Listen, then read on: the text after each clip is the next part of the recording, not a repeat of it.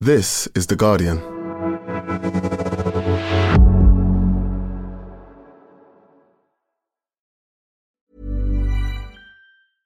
Finding your perfect home was hard, but thanks to Burrow, furnishing it has never been easier.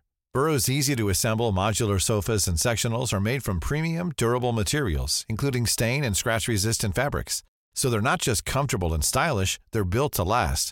Plus, every single Burrow order ships free right to your door. Right now, get 15% off your first order at burrow.com slash ACAST. That's 15% off at burrow.com slash ACAST.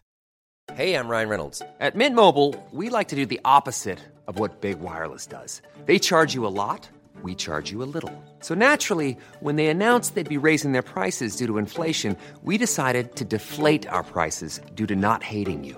That's right. We're cutting the price of Mint Unlimited from $30 a month to just $15 a month. Give it a try at mintmobile.com slash switch. $45 upfront for three months plus taxes and fees. Promo rate for new customers for limited time. Unlimited more than 40 gigabytes per month. Slows. Full terms at mintmobile.com.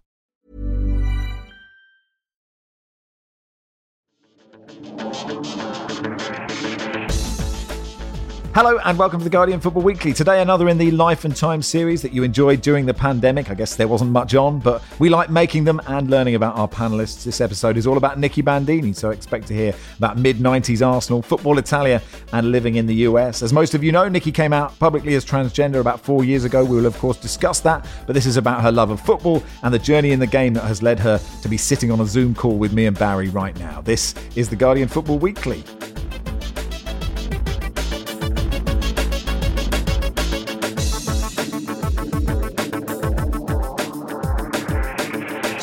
Barry, hello. Hello. Hi, Nicky. How are you? I'm all right. Yeah, I'm a bit nervous. It's weird talking Are about you? yourself. Yeah, like I, you know, like it's it's so silly, but like as a journalist, like you spend all your time talking about other people, and like when the lens is turned on you, it's it's a bit different. Yeah, I, I- I didn't want to.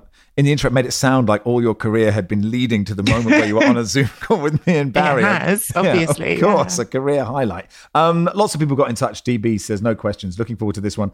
I listen to every football weekly, but I hit download with greater urgency when Nicky is on. I really enjoy the way she thinks about football. So I agree with that. Actually, I don't sound surprised, but and I also like how all the panelists think about football. As I cover myself, uh, a storyteller opening the door to new and imaginative ways of loving the game. So no pressure, uh, Nicky. Uh, let's start with an, an easy one there. Um, I feel like I sort of should know these things about panelists, but I don't. Where were you born? Where did you grow up? Uh, so I was born in London, grew up in London. Um, my dad is Italian. He grew up in Italy and moved to Italy when he was in his twenties. Met my mum, and uh, they stayed in London. So yeah, I um, I, I was born and grew up in London. Whereabouts? all over really i mean sort of west-ish mostly but like we um we moved seven times i think between me being born and and me going to university. So like we moved a, lot. Um I, I was born in north london but yeah we, we really bounced around. Um, and your earliest memories of football? yeah I, I think it's it's a bit hard isn't it? Because I, I don't know if other people have like more clearly like boxed memories than, than i do. I think like when i sort of go to like a certain bit of youth it's all a bit blurry but i'm pretty sure my first memory of football is is really like the 1990 world cup um because that's the first time when i remember like really paying attention to it. And i again like this is this is still pretty young so i don't remember it very clearly but i remember the sort of thing of everyone being around the telly together and watching this big sporting event. And i really remember the third fourth game almost more than the games before. I remember the games before it like a little bit and i sort of always wonder with memories like that how much do i remember it and how much have i just rewatched it as an adult and sort of superimpose those things but I, I really remember the third fourth game because there was this big discussion in the household about whether we were going to support England or Italy Yeah. because I've got an older brother and I've got an Italian dad and I've got an English mum. And so like you had to like pick a side. And I'm sure you you didn't, but it felt like you definitely did as a kid. Um and uh and I picked Italy. And I don't have like a really like logical because I was six. Uh well six or when was when was the um third fourth game? My, my birth's in the summer, six or seven years old. I, I just re- realized I was completely like literally giving people my exact age there, which is not a thing I'd intended to do. But there you go. Um, yeah, I um, I I chose Italy, and I I felt like it was because of like a few characters. Like I know everyone was crazy for Schillaci. My dad was crazy for Schillaci. I really loved Walter Zenga, and I remember having been sort of quite affronted because people got quite angry about him after they went out. Um, but I I liked him because he was very I think as a kid, I was very drawn to quite like extroverted people, like people who stood out. And like Zenga had that thing of like on the pitch, like you, you noticed him. Like obviously, like goalkeepers, you notice more anyway because they're different. Like they're the ones who are different to everyone else. But he also had a way of doing it that was very sort of on the front foot, you know, making himself visible, coming out more than he probably should have done sometimes. And and and that I was drawn to. Um, and I think probably on top of that, there was like another part of it, which is just like my older brother was sort of by character a bit more sort of quiet than I was. And in our household, somehow this got sort of told as a story of, well, it's English to be reserved and quiet, and it's Italian to be outspoken and loud. So, so he chose England, did he? I mean, he I did, right. yeah. I think he's, I think he's, I think he's switched over the years because I mean, we we watched the 2006 final together, and and he was unambiguous in enjoying that, and and honestly, like when I've talked to him more recently about it, I think he I think he finds it easier to support in Italy than England as well.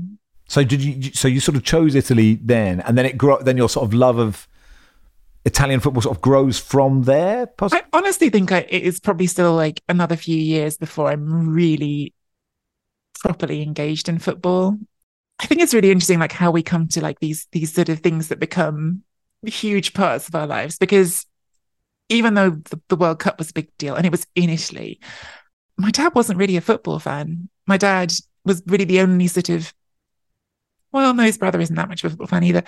But a lot of the Italian family are football fans, and, and he wasn't. My dad liked tennis, but what he really liked my dad was being Italian, as ridiculous as that sounds. Like he, right. you know, like there was no. a World Cup in Italy, so he was incredibly proud of the fact there was a World Cup in Italy, and we could all talk about Italy and and how great it is.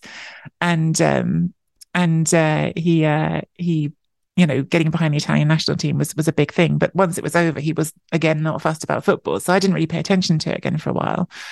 And um, you know, this is sort of one of the things where like it's hard to talk about this in a way that isn't a bit odd because I am trans, but like I went to an all boys school and I think yeah. that for me coming to football again, like in a more sort of concerted way, was partly just because I went to school and like everyone liked football. Like I wasn't that fussed about football when I first went to that school at, at, at eight years old. Like I know I had like other things I was interested in before the age of eight, and like you know in the breaks everyone played football and it was like okay. And I wasn't very good at it, but like I joined in, and like I think a lot of it for me like grows from there. Like you know you you play football because the other people who you're sort of um stuck with for most of the day that's what they want to do. Most people in the UK of a certain age got into Italian football because of James Richardson and his shows on Channel 4 every Saturday and Sunday. Mm. I remember it was quite the ritual in my house anyway. My dad and I would would watch the Saturday morning Gazzetta, and it was always you know tremendous fun, and it was an insight into this world that we didn't know anything about. Um, and actually, just you talking about Walter Zenga, uh, my, my abiding memory of Walter Zenga is hair, jewelry. He always has a, a, chain flapping around outside his shirt, which, you know, back in the days when footballers were still allowed to wear jewelry. And he seemed to chew gum like nobody's business, more than Sam Allardyce, more than Sir Alex. But I guess, Nicky, that you were probably a bit too young to watch Jimbo's show at the time, were you? I, I definitely like watched it a bit. Like I probably not the very first episodes of it, but I was definitely watching um I was definitely watching some football Italia back then. Again, it was sort of a thing that you could do with dad that was like a thing that he sort of, even though he didn't care about the football, like he was just sort of happy to like point to places and like talk about like, oh, you know, Italy, basically. Um, I don't think it was, um, yeah, I, I don't know what year Jimbo started with that, but no, I, we definitely had that on, and that was definitely a thing I watched sometimes growing up. I don't know if it was ever like such a fixed ritual, and probably more, you know, what then becomes the sort of regular football watching at a certain point is Arsenal, um, which was really again like slightly me being a follower because my brother started supporting Arsenal, and uh, and and I copied him.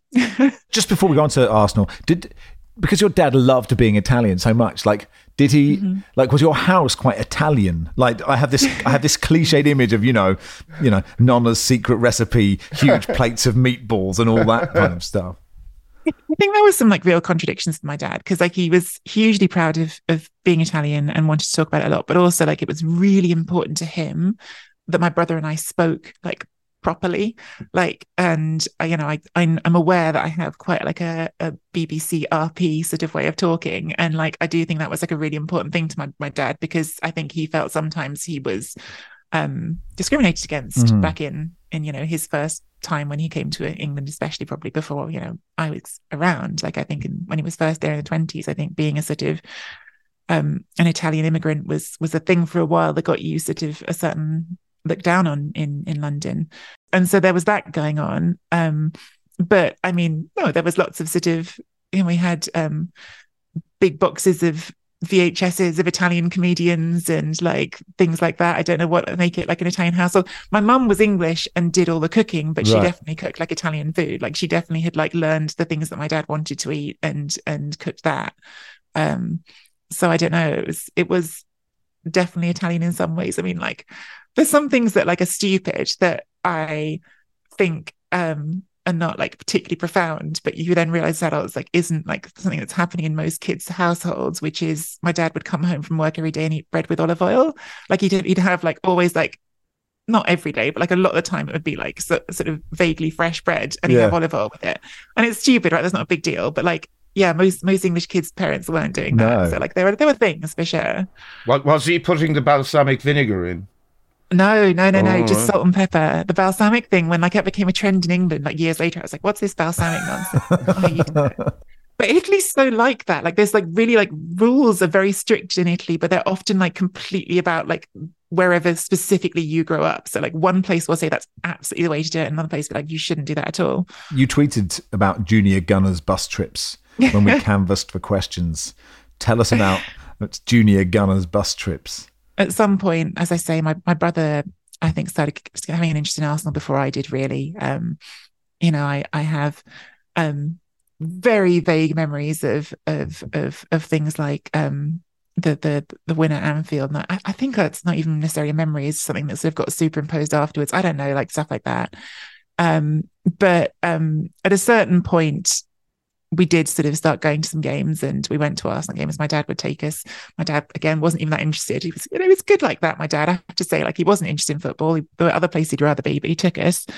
Um, and at some point, um, we did some away trips as well, which was a thing. I, I don't even know if it's a thing now because as like an adult, you're so much more aware of like how much harder this must be to organize in terms of like having like adults who are background checked approved and all these things. But yeah, like the junior gunners used to basically just run away trips where you'd go to you'd go to Highbury and you'd get on the bus and there'd be a few adults and a bus for the kids and they'd take you to an away game and they'd drop you off back there at the end of the day.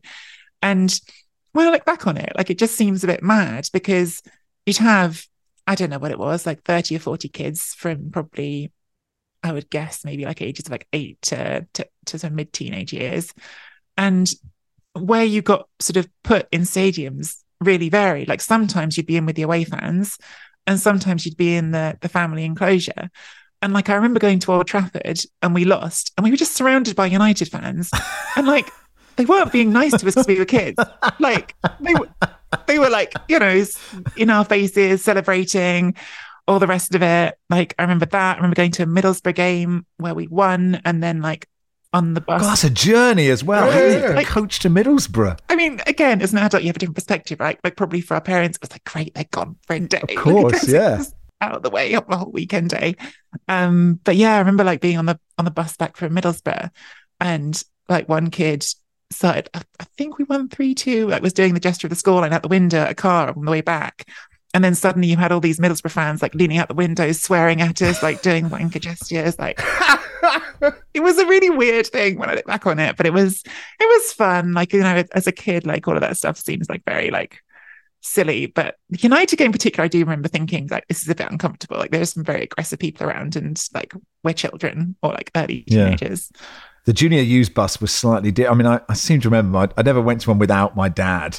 I'm going to Watford away and just somebody, a kid behind me eating too many flying saucers and just hurling up like the sugariest, sweetest vomits on a coach to Watford. I remember like one of the bus trips, like because my mum would give us like I don't know pack lunch or whatever, and like one time she'd given us these pepperonis, but they were like turkey pepperonis. And I remember opening it, like the second you opened it, you're like, "This stinks!" And you're on this yeah. bus full of people, and you're like, "Oh God, I'm that kid." Who were who were your heroes then? Footballing heroes. Yeah, again, like I think Arsenal players, like it, it fits in the same mold as the Zenga thing to some extent because it's like the ones who are most expressive and most colourful were the ones I I love the most. So like I I remember being a really big fan of Paul Merson.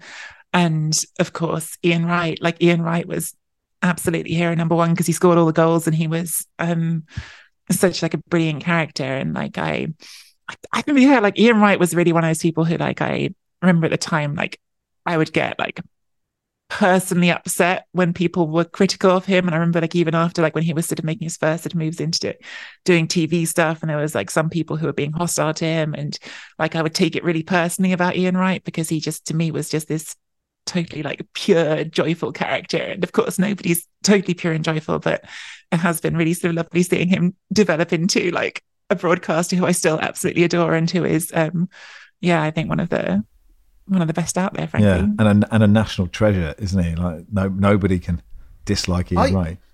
I hated Ian Wright. Did you? Why? I hated him. Yeah, I don't know. I thought he had, I don't know, a cockiness and a swagger and a, a nasty streak that I think I'd admire now in players, but I for some reason, I, I just didn't particularly like Arsenal, and he seemed to embody everything I didn't like about Arsenal. And now I, I couldn't love Ian mm. Wright more, but uh, it's weird, weird just how our our opinions completely differ.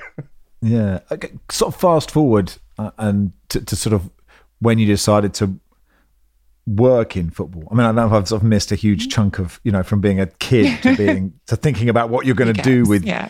with your life when was the moment when you thought, oh, this could be a profession for me? Uh, yeah, I, I do sometimes think like there's a certain amount of it was like falling in by accident, which is crazy when you think about how competitive an industry it is and and how hard it is to do.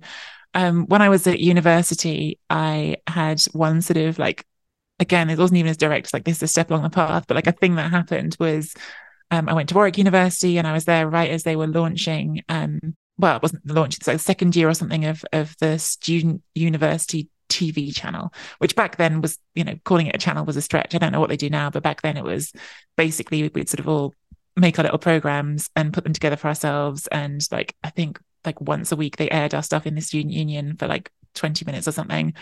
Um, but I'd heard about it and I went along to like the uh, student um to like that they had a, they had a day like at the beginning of this of the university uh, year where they were like right we're going to elect our heads of departments and I went along sort of out of curiosity as much as anything I just kind of wanted to meet people and see if it's something I was interested to do and they were like, "Oh, do you want to put your name down for head of department?" And I was like, "I don't know, like what have you got?" And there was like a head of news and like a head of comedy, and then there was a head of sport. And I was like, "Yeah, sure, put me down for the head of sport."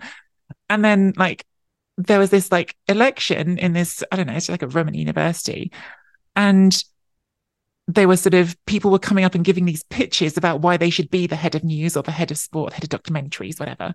It's all very like you know in that student way, like it makes it sound very grand when it isn't. Like it's you know it's yeah, like, it's really tragic. Like, yeah, yeah, yeah. It's for like twenty like you know gawky students in a in a room together.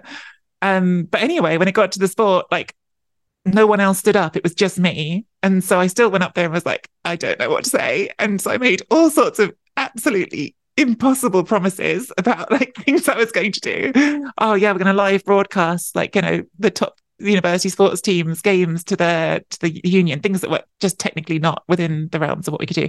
Anyway, so I got that and spent a year doing um sort of uh, uh, terrible shows for um Warwick University TV, but had a lot of fun doing it. Learned some stuff about how all that stuff works, which is really interesting. Then kind of left it for a while because I finished university and I I had like a really interesting the time of working in TV. So I came out of university and my sort of first career job, there's a winding path even to this, but my first career job is um is working as a a researcher and runner um for a, a TV documentary company and um on a big word series that um was for BBC called Balderdash and Piffle. It was actually a really fun thing to work on. Um had Victoria Coren um hosting it who in her sort of peak poker playing days, remember there was always like a negotiation of like, can we start a filming day at like 10 a.m. And she'd be like, oh, it's bit early. like that was sort of I did that. And um during that was hankering a bit for like something more urgent because we spent like nine months making this TV series, which was fun, but it was it was slow, slow going.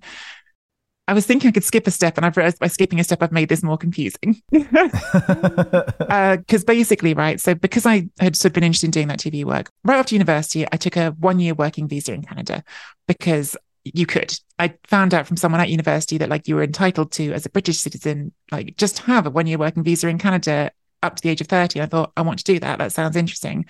So I'd, I'd done that, gone and worked in, you know, nothing too serious. I was working in a kitchen most of the time I was over there.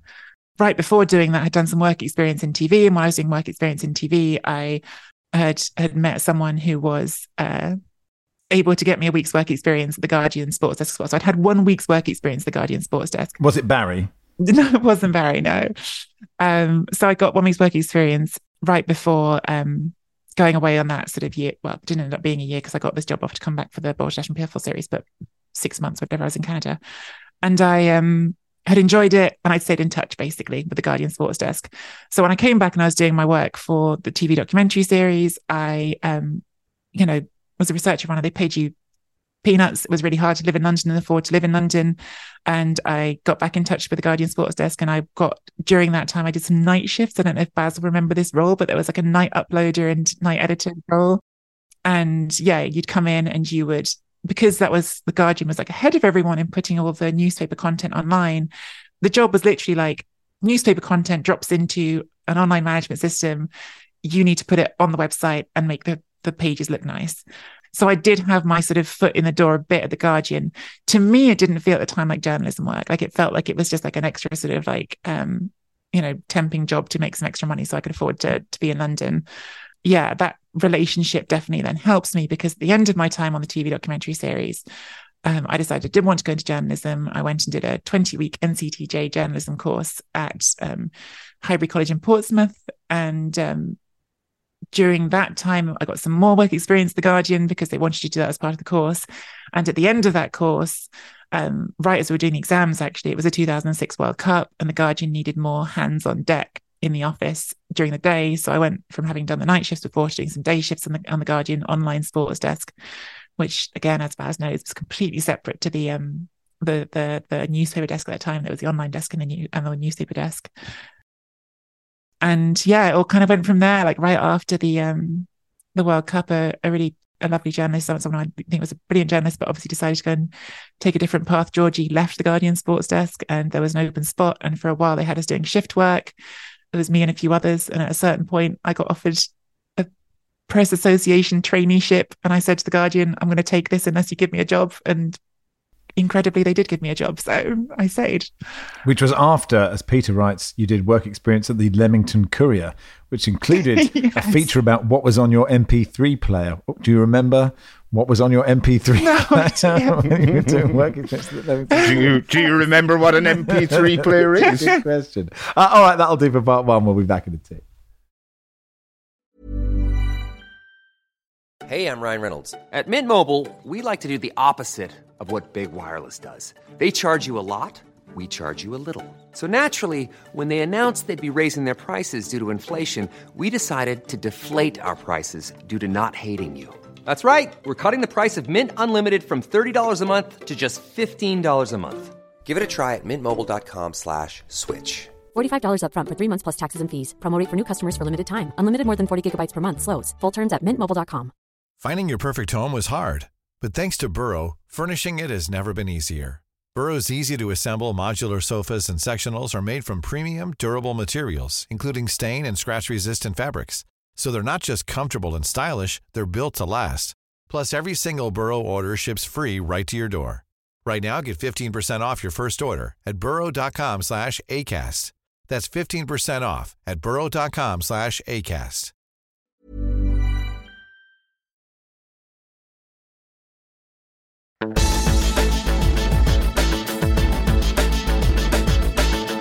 Welcome to part two of the Guardian Football Weekly. Uh, Joseph says, uh, no questions. Just want to say, as an American listener, I've always enjoyed Nicky's wisdom and gentle humour. I don't know how you are with compliments, Nicky. I I'm, i I don't get many, so I find it much easier to, to take the in, insults. I, I, don't know if her personal life will be touched on, but having just recently learned more about her, please pass on my admiration for her courage and grace. Um, uh, Pylon says, I'm pretty sure it's out of bounds, but I'd love to hear about her transition. I kind of feel she might not want to talk about this unless I'm wrong. Um, but I was wondering if everything went well for her, especially in Italy. Look, look, we talked about this very briefly on the on the pod on the LGBTQ plus special we did a few months ago, um, and obviously we've talked about it before. You're you're sort of happy to talk about this and aware that if me or Barry ask something stupid or get our language wrong or whatever, you will instantly pull us up on it. Yeah, no, I, I, I think it's it's probably like pretty unrealistic to try and have uh, any sort of discussion of my life that, that doesn't bring it in because I mean, as I already mentioned, I got sent to an all boys school when I was a kid, which you know now feels like something really odd. But yeah, it's hard not to talk about it. So um, you know, within reason, I'm open to talking about it. so so like, what age do you feel different? Is that a silly question? Yeah, I, I don't know. It's, it's, it's, I know it's a silly question. It's a complicated question because I think like um, people in all sorts of things in their like self understanding um, arrive at like mature understandings of themselves at different ages. You know, some people have a very sort of clear idea of who they are when they're very little, and some people don't. I'm not just talking about gender here. You know, like I, have heard people talk about this with reference to to things they wanted to do in their life, to like you know their interests, to like the things that become their that shape their career, to their sexualities as well. Like some people talk about knowing very clearly that they fancy people of certain genders when they're very little, and, and some people don't. And and I think all those things are like yeah like things that you can come to at different levels of clarity. And i think like as a kid i can sort of talk about all sorts of things that um seemed obvious to me. Like it seemed obvious to me that it would be better if i was a girl but like it didn't seem like a real thing to like do. Mm. like it didn't seem like that was an option. And that was just you know one of those things that you um that you had. Were all shaped by like the course of events around us as well. And you know i think i was probably wrestling with it much more for a little while as I sort of approached the teenage years and then something quite big happened in my life which was that my father passed away. And and I think like um there was a real moment for me of like you mustn't cause a fuss now. Like you know like things are quite hard at the moment and like now's a good time to like just get on with everything. And I think we mm. probably all did that as a family. I shouldn't talk too much about the rest of my family but I think we all sort of had this sort of mindset for a long time of you know if nobody's dying then everything's all right. And um yeah i think it's it's sort of a juncture that who knows if you go back in time how things might have worked out differently. But um you sort of go down a different path and then after that it becomes something that you sort of swallow for a long time and and other things happen in life and you um i don't know. I i think you can get to a point with certain sort of things and and I don't know if I like the word denial because denial's like sort of implies you're doing something really consciously to me. And I think it's it's not always as conscious as that, but I think you do sort of um and again I, I think it doesn't this doesn't just refer to gender. I think people do this with all sorts of parts of themselves, but you sort of tell yourself that something isn't important. You tell yourself that ah, this isn't great, but I can deal with it. This isn't great, but I can deal with it. And some of those things over time just creep up on you and they become more and more a thing that you realize you have to deal with. And yeah, you know, I I think there's there's a, a big part that goes on behind the scenes that that even sort of though this is no longer talking about childhood, this is adulthood and and it's much more recent. I think now when I try and think back clearly about like the process of how you get to where you are today, some of it seems sort of hard to even sort of recall with clarity because there was so much emotion going on. There was so much difficult stuff going on. But I went to therapy for a long time. Like I went to therapy for a long time and I started talking about these things I hadn't talked about. And um, at the beginning of that therapy, I, I still was telling myself that we wouldn't end up where we are today because it seemed like something impossible and and horrible and like it was just going to destroy my life and everyone was going to hate me and that was going to be the end of everything. And um, you know, I'm quite glad that has worked out not to be the case. Um, there was some horrible, difficult bits along the way, but um, I, I, I feel like I've sort of arrived at the other side of it quite happy. I sort of over time, does it become more all consuming? Like, because we were talking about these things, like, oh, I went to Canada for six months. I was working on this documentary, and it's sort of hard enough to do all these things, and you know, working weekend shifts. Was was this at the front of your mind for all of that, or is there days where you just don't sort of think about it? I think there's there's plenty of days when you don't think about it because there's of course there's days when you don't think about your gender like you're, you're busy. And I think one thing I've always been very good at is keeping myself busy. Um you know Canada's an interesting chapter again because I I could point to some very clear memories that that happened at time. Like you know uh, before I went to Canada I think honestly in my entire life very possibly I'd met some without knowing, but I'd never knowingly met a trans person. Um, and so like the only ex- exposure I'd had to trans people was in, um, uh, God, I remember reading one newspaper article about a, a guy in England, um, uh, who was sort of um, a trans guy, and I um, remember um, trans women on Jerry Springer. That's that's where I remember seeing trans people when I was when I was growing up. And then I went to Canada and I I yeah met some trans people very briefly. Like they still weren't sort of people who I sort of saw regularly. They were just the people who I sort of whose paths I crossed with briefly. There were moments in that period when it was like, you know, maybe you should try and actually like find those people and talk to them about these things and and do it. But again, like, you know, some things sort of um I don't know. It, it's it's hard again to explain with clarity what I'm thinking when I'm 20 years old because I'm not 20 years old anymore. It's a long time ago.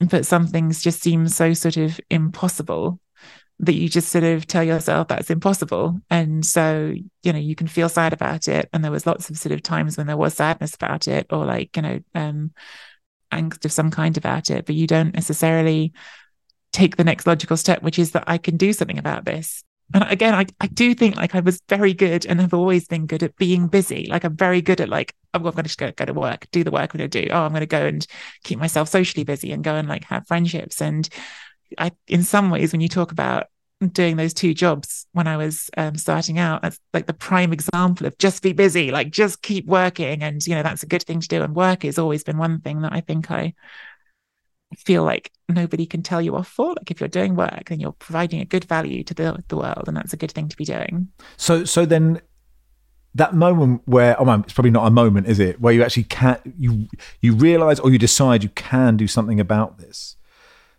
Is that a moment of liberation or is that an incredibly stressful time or both? I think it's too simple to call it a moment. Um, yeah. you know, I, I I had a coming out moment to my um uh, my, my, then spouse. I was I was married. I think that's been talked about on the podcast before as well. Um, who's someone who um, is an incredible person who I'm still very lucky to have in my life. Um, but I, uh, you know, that was the first person I ever said anything to about it in the world, and it was not a liberating, fun moment. It was it was a panic attack and a breakdown. Yeah, that was sort of uh, an incredibly difficult moment that um was sort of a first moment if you want to talk about moments and then i suppose there's there's moments along the way after that that are different levels of difficult and and um and joyful like there is joyfulness that comes but it's not it's not a moment for me. Like it's there's sort of steps that sort of you get to? But i think especially like probably because of that relationship which was a great relationship and is you know is still a great relationship just a different kind of relationship. Um I think that sort of unpicking that became its own story. But even before that, again, like it wasn't like I sort of had this moment of like clarity, like I'm going to transition. I had this moment of I need to talk about this. Like I can't, you know, continue forever not talking about something that is in my head so often. And uh, you know, that's where it starts. And so yeah, where the sort of moment is, I don't know after that. Like everything sort of feels like it's more of a a process that unfolds. There was this time where you'd come out privately, but you know, you were working with us and other people, um, and you hadn't, and that must have been a very strange time.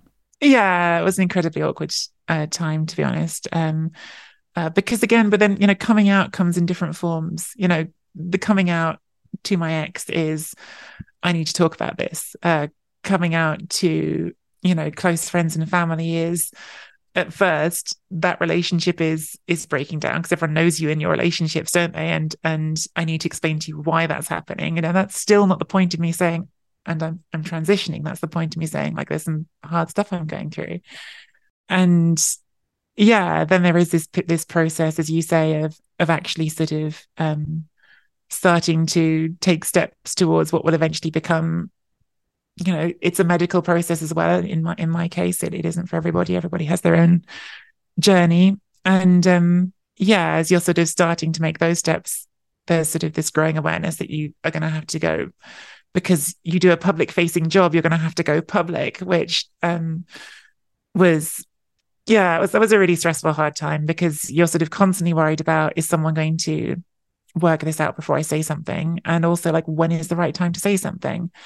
And I I had some help from someone um really wonderful who um actually again my ex introduced me to who um deals with crisis communications for companies who like talk to me about like how you how you can approach these these things differently. And and you know she said to me like you know you can um there are really like two big options which is that you either let the information just uh, leak out slowly and and you don't have this sort of big sort of moment of everyone focusing on you and there's some advantages to that and disadvantages to that or you take ownership of it. And the advantage of that is you take ownership of it. There's no gossip. There's no one sort of things.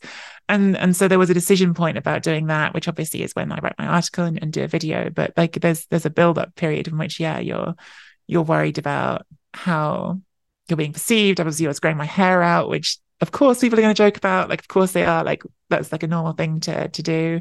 I cringe at me and Barry. Like, Oh, yeah. you just joking about you having a sort of midlife crisis or just something I can't remember. Like, you'd come, you know, on the pod, and I just think, oh, you know, my toes still curl when I think back to. I think you'd moved to Brighton, you're growing your hair long, and you were talking about going clubbing, and I we it was a running joke that you know your midlife crisis, and then when when you made your big announcement, I was just oh Christ! I mean, it was so much to deal with yeah you know, as a standalone thing, but then obviously being completely self centered, I immediately thought, oh Christ, I'm going to look really bad here. I, I honestly think like um you know i think the, the majority of people who i work with have been brilliant. I think this podcast has been brilliant. I really do. Like and, and that goes to you as well baz. Like you don't need to feel like guilty about things you said when like you know you didn't know. Like there's, there's, there's not a thing that you should be feel, feel bad about um there's only a very small minority of people within journalism who at least to my face um i'm sure things have been said about me when i haven't been present um have been have been uh unpleasant and uh and yeah you know i I get it. Like I have friends. Like if your friend suddenly starts acting differently, you're going to say something about it. And if you're a real friend, probably like your natural mode is to joke about it rather than to say something earnest. Because, well, I mean, you said earlier, Max. I did live in America for two years. They're often a bit more earnest in America, but in England, generally, when someone you know wants to be sincere with a friend, they they make a joke, don't they? I remember really overthinking, like when you were first coming in, and sort of like wanting to be sort of over supportive going in. I'd obviously like you'd come on the pod, I'd just say all right, and when you came, I was like, oh, do I? No, I should give you a hug, and then I, I just, I distinctly remember going, you sort of saying, "Oh, we're hugging, are we?" And we're going, "Oh shit, maybe I shouldn't have." Oh fuck, what? I was being awkward, right? Like I was awkward in that moment. I'm instead of interacting with with all of you guys in a different way in the first time. Uh, so like it it's awkward for everyone. Like and and I'm there sort of feeling very guilty for making people feel awkward. Like I, it's never been a thing I want in my life to make other people feel awkward. I mean, God, that's that's a whole different topic, frankly, because sometimes when you read too many newspaper headlines, it's like existing as being trans can be made to feel like it's something that's putting everyone else out, which is, you know, not why anyone transitions. Mm. I, I, ju- I, yeah, I think we muddled through pretty well. Honestly, I, I think we muddled through pretty well. How, how do you? I mean, To be fair to Baz, you did that video, and his tweet, first tweet was, I thought it was big news. I thought you were joining the Athletic. Was really, really funny. yes, yeah. that video, like, it knocked me sideways. I I had a little heads up, I think an hour before it was posted, and it completely knocked me sideways. It's probably the most shocking news I've ever heard in my entire life. And I was really worried on your behalf that people will be unpleasant to you, or I'm just wondering, has that happened? Like, say, on trains or just walking down the street or going about your business, whatever.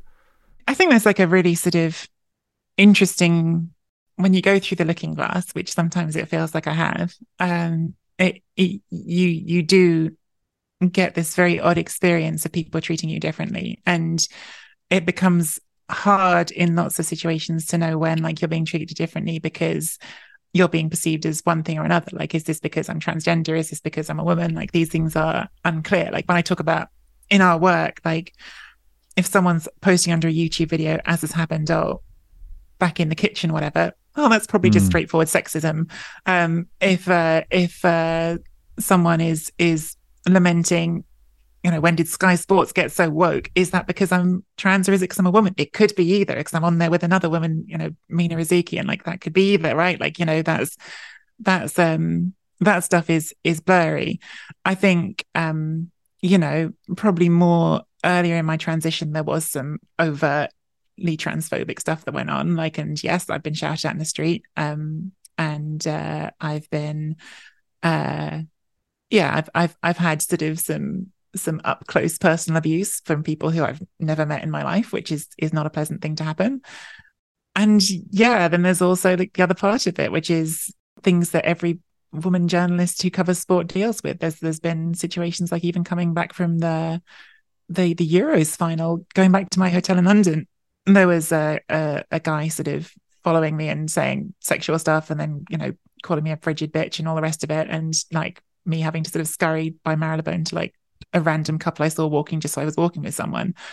Um, yeah, like it, it definitely like it is less safe in society in lots of situations to not be perceived as a man. Like that is that is a thing. Um, and again, like the times when it's about being trans can be horrible, and the times when it's about being a woman can be horrible, and they're they're both sort of present. And yeah, unfortunate side effects, I suppose, to getting to live in a more authentic way. There's probably not an exact answer to this question either, I guess, but uh, you know, and, and this pod is about you and your career and your life. It's not about trans rights, right? Whether in sport or anything else. I, I wonder, as you know, do you become more comfortable in your own skin as every year goes by? But does it get harder to be a? Is it becoming harder to be trans or or easier to be trans? I mean, the headlines would, you know, would perhaps mean it's harder. I don't know. Yeah, I, I, I don't know how to answer that question. Um, I think there's sort of um, in some areas greater acceptance, and in some areas quite plainly sort of greater hostility. I mean, right now we're the political football. Like I'm sure you know.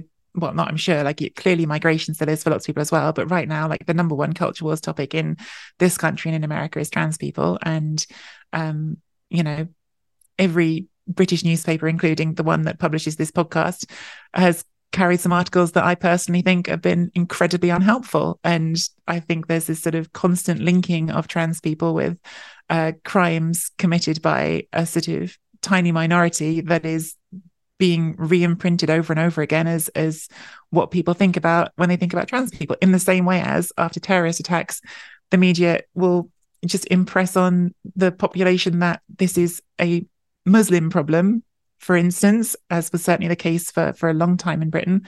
Now this is a trans problem. And, you know, most people in the world don't care about it, but enough do that you do get nasty scary people out there who are going to do nasty scary things and and and attack you for it. So it, it, is a bad time in that regard.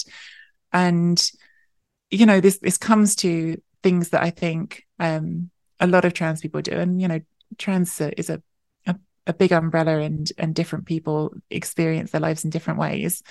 But as someone who i suppose has transitioned in quite a binary way there are definitely times when you just sort of hope for your safety that you're not being perceived as trans because it's just easier to just be perceived as not that because of those risks but speaking sort of just personally which is all i can do um I've tried in most things to just get on with it and do what I've always done in my life, which is just to be myself and and let people take me as they take me.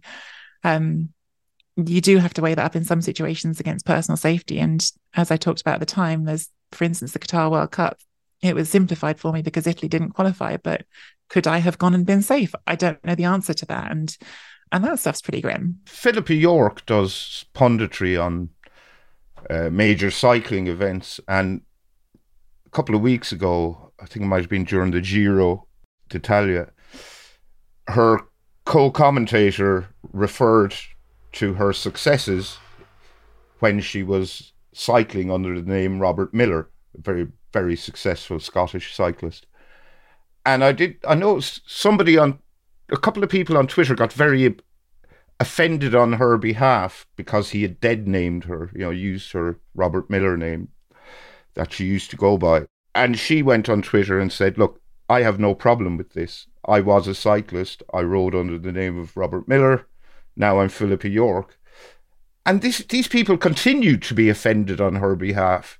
and I just found it really weird their their attitude and and very unhelpful as well. I'm not sure what kind of point I'm trying to make here, but maybe it's just the toxicity of this ongoing debate.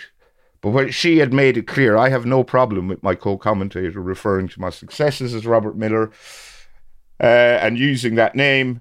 Um, I've made it clear I have no problem with it, and they still say, "No, no, he's bang out of order. He shouldn't have done that. He's offending all trans people." I, I think that's that's a complicated dynamic. I, I didn't follow this story, so I, I don't know anything about it. Um, and I think that everyone has the right to sort of ex- experience things like their old names as as they do. And if that's how Philippa feels, then I, I would certainly say, well, that's Philippa's um, thing to worry about, not mine. But um, but I also understand that for a lot of trans people, it is something that they prefer not to have talked about. Um, I think it's harder for those of us who were public figures before transitioning because you kind of can't as easily sort of just sort of pretend that wasn't a thing so you you you experience that differently. Um but i i understand everyone's emotion in that. And i do think if there was one thing that i think would benefit this whole discourse honestly it would be that tomorrow someone just deleting twitter from the world because i think it was already a, an unhelpful place in many of these discussions. And i think that since a particularly unhelpful willfully unhelpful person took charge, it's become an even more unhelpful place for these discussions. Nicky, thanks so much. I mean, I don't know if it means a lot, but I just don't, honestly, I just see you as someone who's good on the pod. You know, that's it, and like, and that's sort of how it should be, right? I think that's that's all you that's all you really want. That's all you really want. Um, is just to be able to, to well, it's all I wanted. I can't speak for anyone else, but all I wanted was to be able to get on with life and and be myself. And and I think that this podcast has always allowed me that. All right. Well, we'll do more in just a second.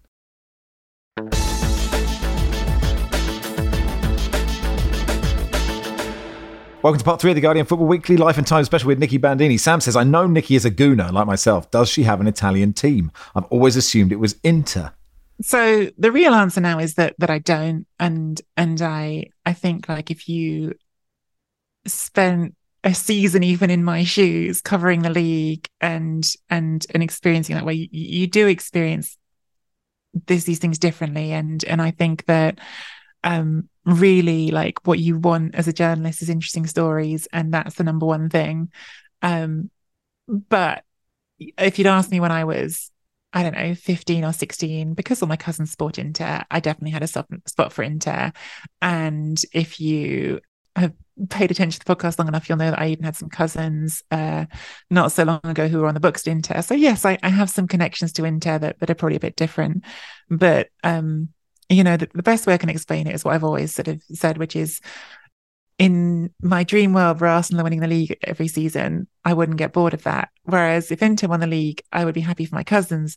But I kind of would be more hoping the next season they didn't win it again because it's more interesting to write about. It's right. more interesting to write yeah, about yeah, if yeah. you've got different teams than well, if you've got competition. It, football changes when you work in it, doesn't it? In in every in every way, I think. Uh, uh, Tony says, why are there such differences between Italian and English football? Do you think these differences will diminish over time as we import export more players? and managers? It it's way too big a question because it, it goes to like it goes to like how you're brought up, like how you experience football, like everything like in your national culture affects how your football is different, which is why every country has its own sort of football identity and different things. The, the sort of big picture of of is it different? Yes, it is. I mean, you know, Italian football has got a different mindset that I think comes to to, to cultural things. And do managers go crossing countries change things? Yes, they, they definitely do, right? Like there's there's so much sort of cross sort of cultural um, learning that goes on at the highest level of football anyway.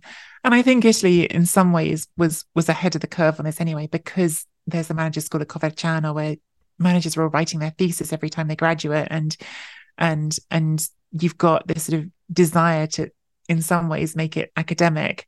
Um, I think there's always been some of that, um, but I think the countries never completely lose what they are because still the majority of managers, the majority of sort of players in the pyramid, maybe not in the top divisions, are are still growing up in Italy with an Italian outlook on on the world. You've interviewed some, you know, pretty big Italian stars, you know, Totti, Buffon, etc., etc., etc. Do you have a most memorable one or, or memorable moment covering, covering Italian football? I mean, some of the most memorable moments covering Italian football, honestly, this season, because uh, a Milan derby in the semi-final of the Champions League is something that you don't, you know, Yeah. you don't get to experience. Um, so getting to cover those both for Stan was something really special. Um, interview is without question Gigi Buffon. I've interviewed him a few times, but there was one in particular, um, which was my, I know it was my second sit down with him. And uh, I was doing it for 8 by 8 magazine, and they had a photographer, Roger Nev, who's um, this brilliant um, Dutch photographer who I think does a lot of fashion. I don't think I know he does a lot of fashion shooting as well. And he's got this way of sort of disarming footballers. Like he he he manages to sort of get them to lean into the silliness of like these stupid photo shoots that he does and and I think he sort of helped me on that occasion to really sort of bring out the playfulness and the and the fun in Buffon. And we ended up having this sort of huge conversation that went on for a really long time. And I'd come in with, as I always do, I never come with like a fixed list of questions, but I come with like topics I think I'm going to talk about. And I had a big list of topics I wanted to talk about. And instead, we got into this like whole conversation about the meaning of life. And I was just like, I don't know, like it was one of those really like cool moments where like, I'm sat here with Gigi Buffon, who at a certain point before I was doing this was this sort of mythic figure and he's talking to me about what he thinks the meaning of life is and yeah it was it was a really cool conversation so um Did you and did you and Gigi Buffon work I- out the meaning of life? do you know what's awful is I'm saying that I'm thinking I can't remember exactly what he said so you'll have to go back and double check the uh, the interview with the date play I mean he, he talked he talked about um do you know what? No, I, I'm I'm going to say go find it because I'll I'll butcher it and it won't be as good as he said it. So yeah, go go and find it. Maybe I'll I'll see if I can find the link and because I'm pretty sure it's online and and get Joel to post it in the in the notes. But um, that was that was a really fun interview. Um, um, I've been really lucky to have some really really fun interviews in my career, and uh, uh, but that's that definitely stands out. I want to touch on the states a bit. I, I mean, our timeline's all over the place. But like, wh- when did you go, and was that sort of NFL based, or, or did your love of NFL come from being over there? No, my NFL enthusiasm is another thing that goes back to to friends in school, like you know something that that's Channel Four and, and Mick Luckhurst and Gary Imlach. No, it was a bit late for that. It was Sky Ah, Sports. Um, fine. Sky Sports. I I first got into the NFL because we had a family holiday to America where we met some um, family friends of, of my parents and uh, had the game explained to me and was like, "Oh, this is better than I thought it would be. This is less sort of boring and in, inscrutable than I thought it was." And then I came back and talked to someone at school who was like, "Oh, I love the NFL," and so we sort of developed an interest from there.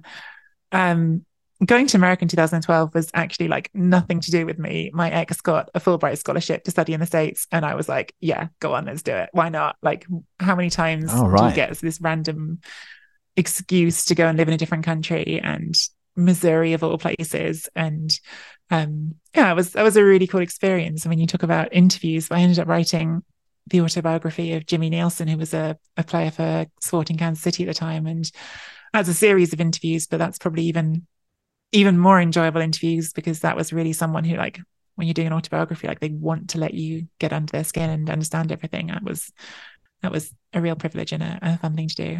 Owen says, "Is there the same sort of snobbery or stigma around British people covering the NFL as the, there is here when we hear an American covering football?" i think there's like shock when like you talk to americans and they're like oh you actually understand.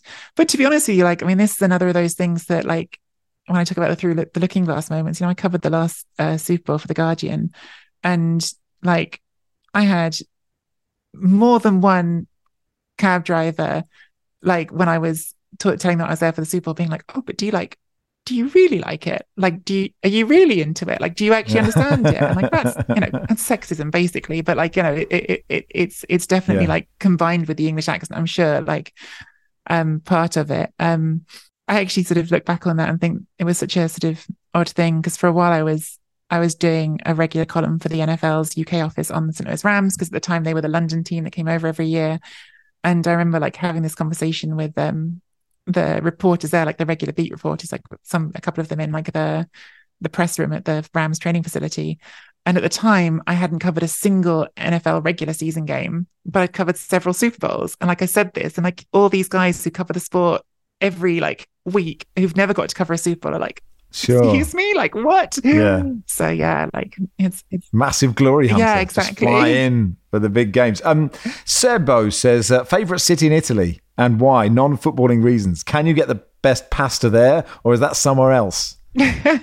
well, the good news is I am going to say the place that I think you get the best pasta, which is Bologna.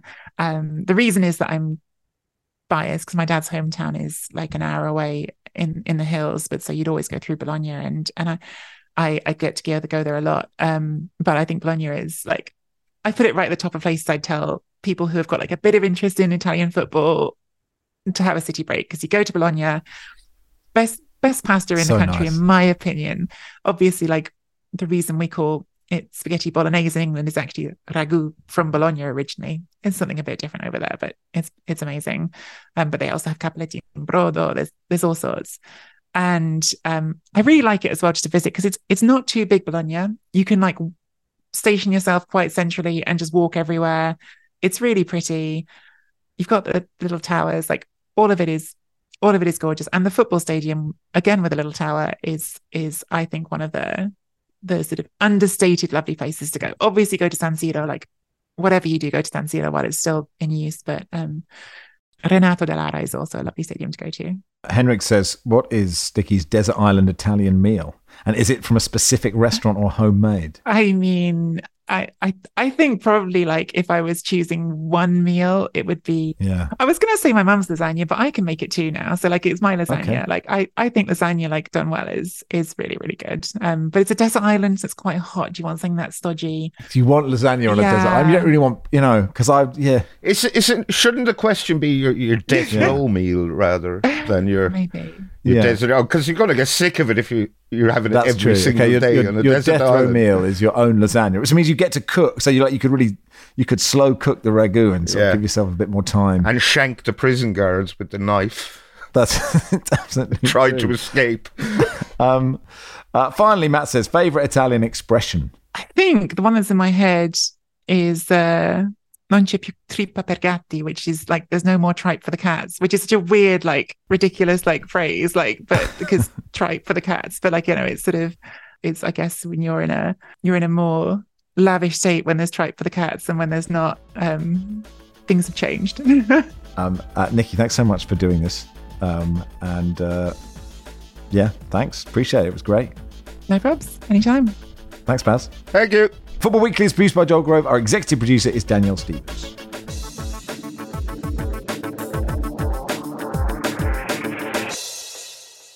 This is The Guardian.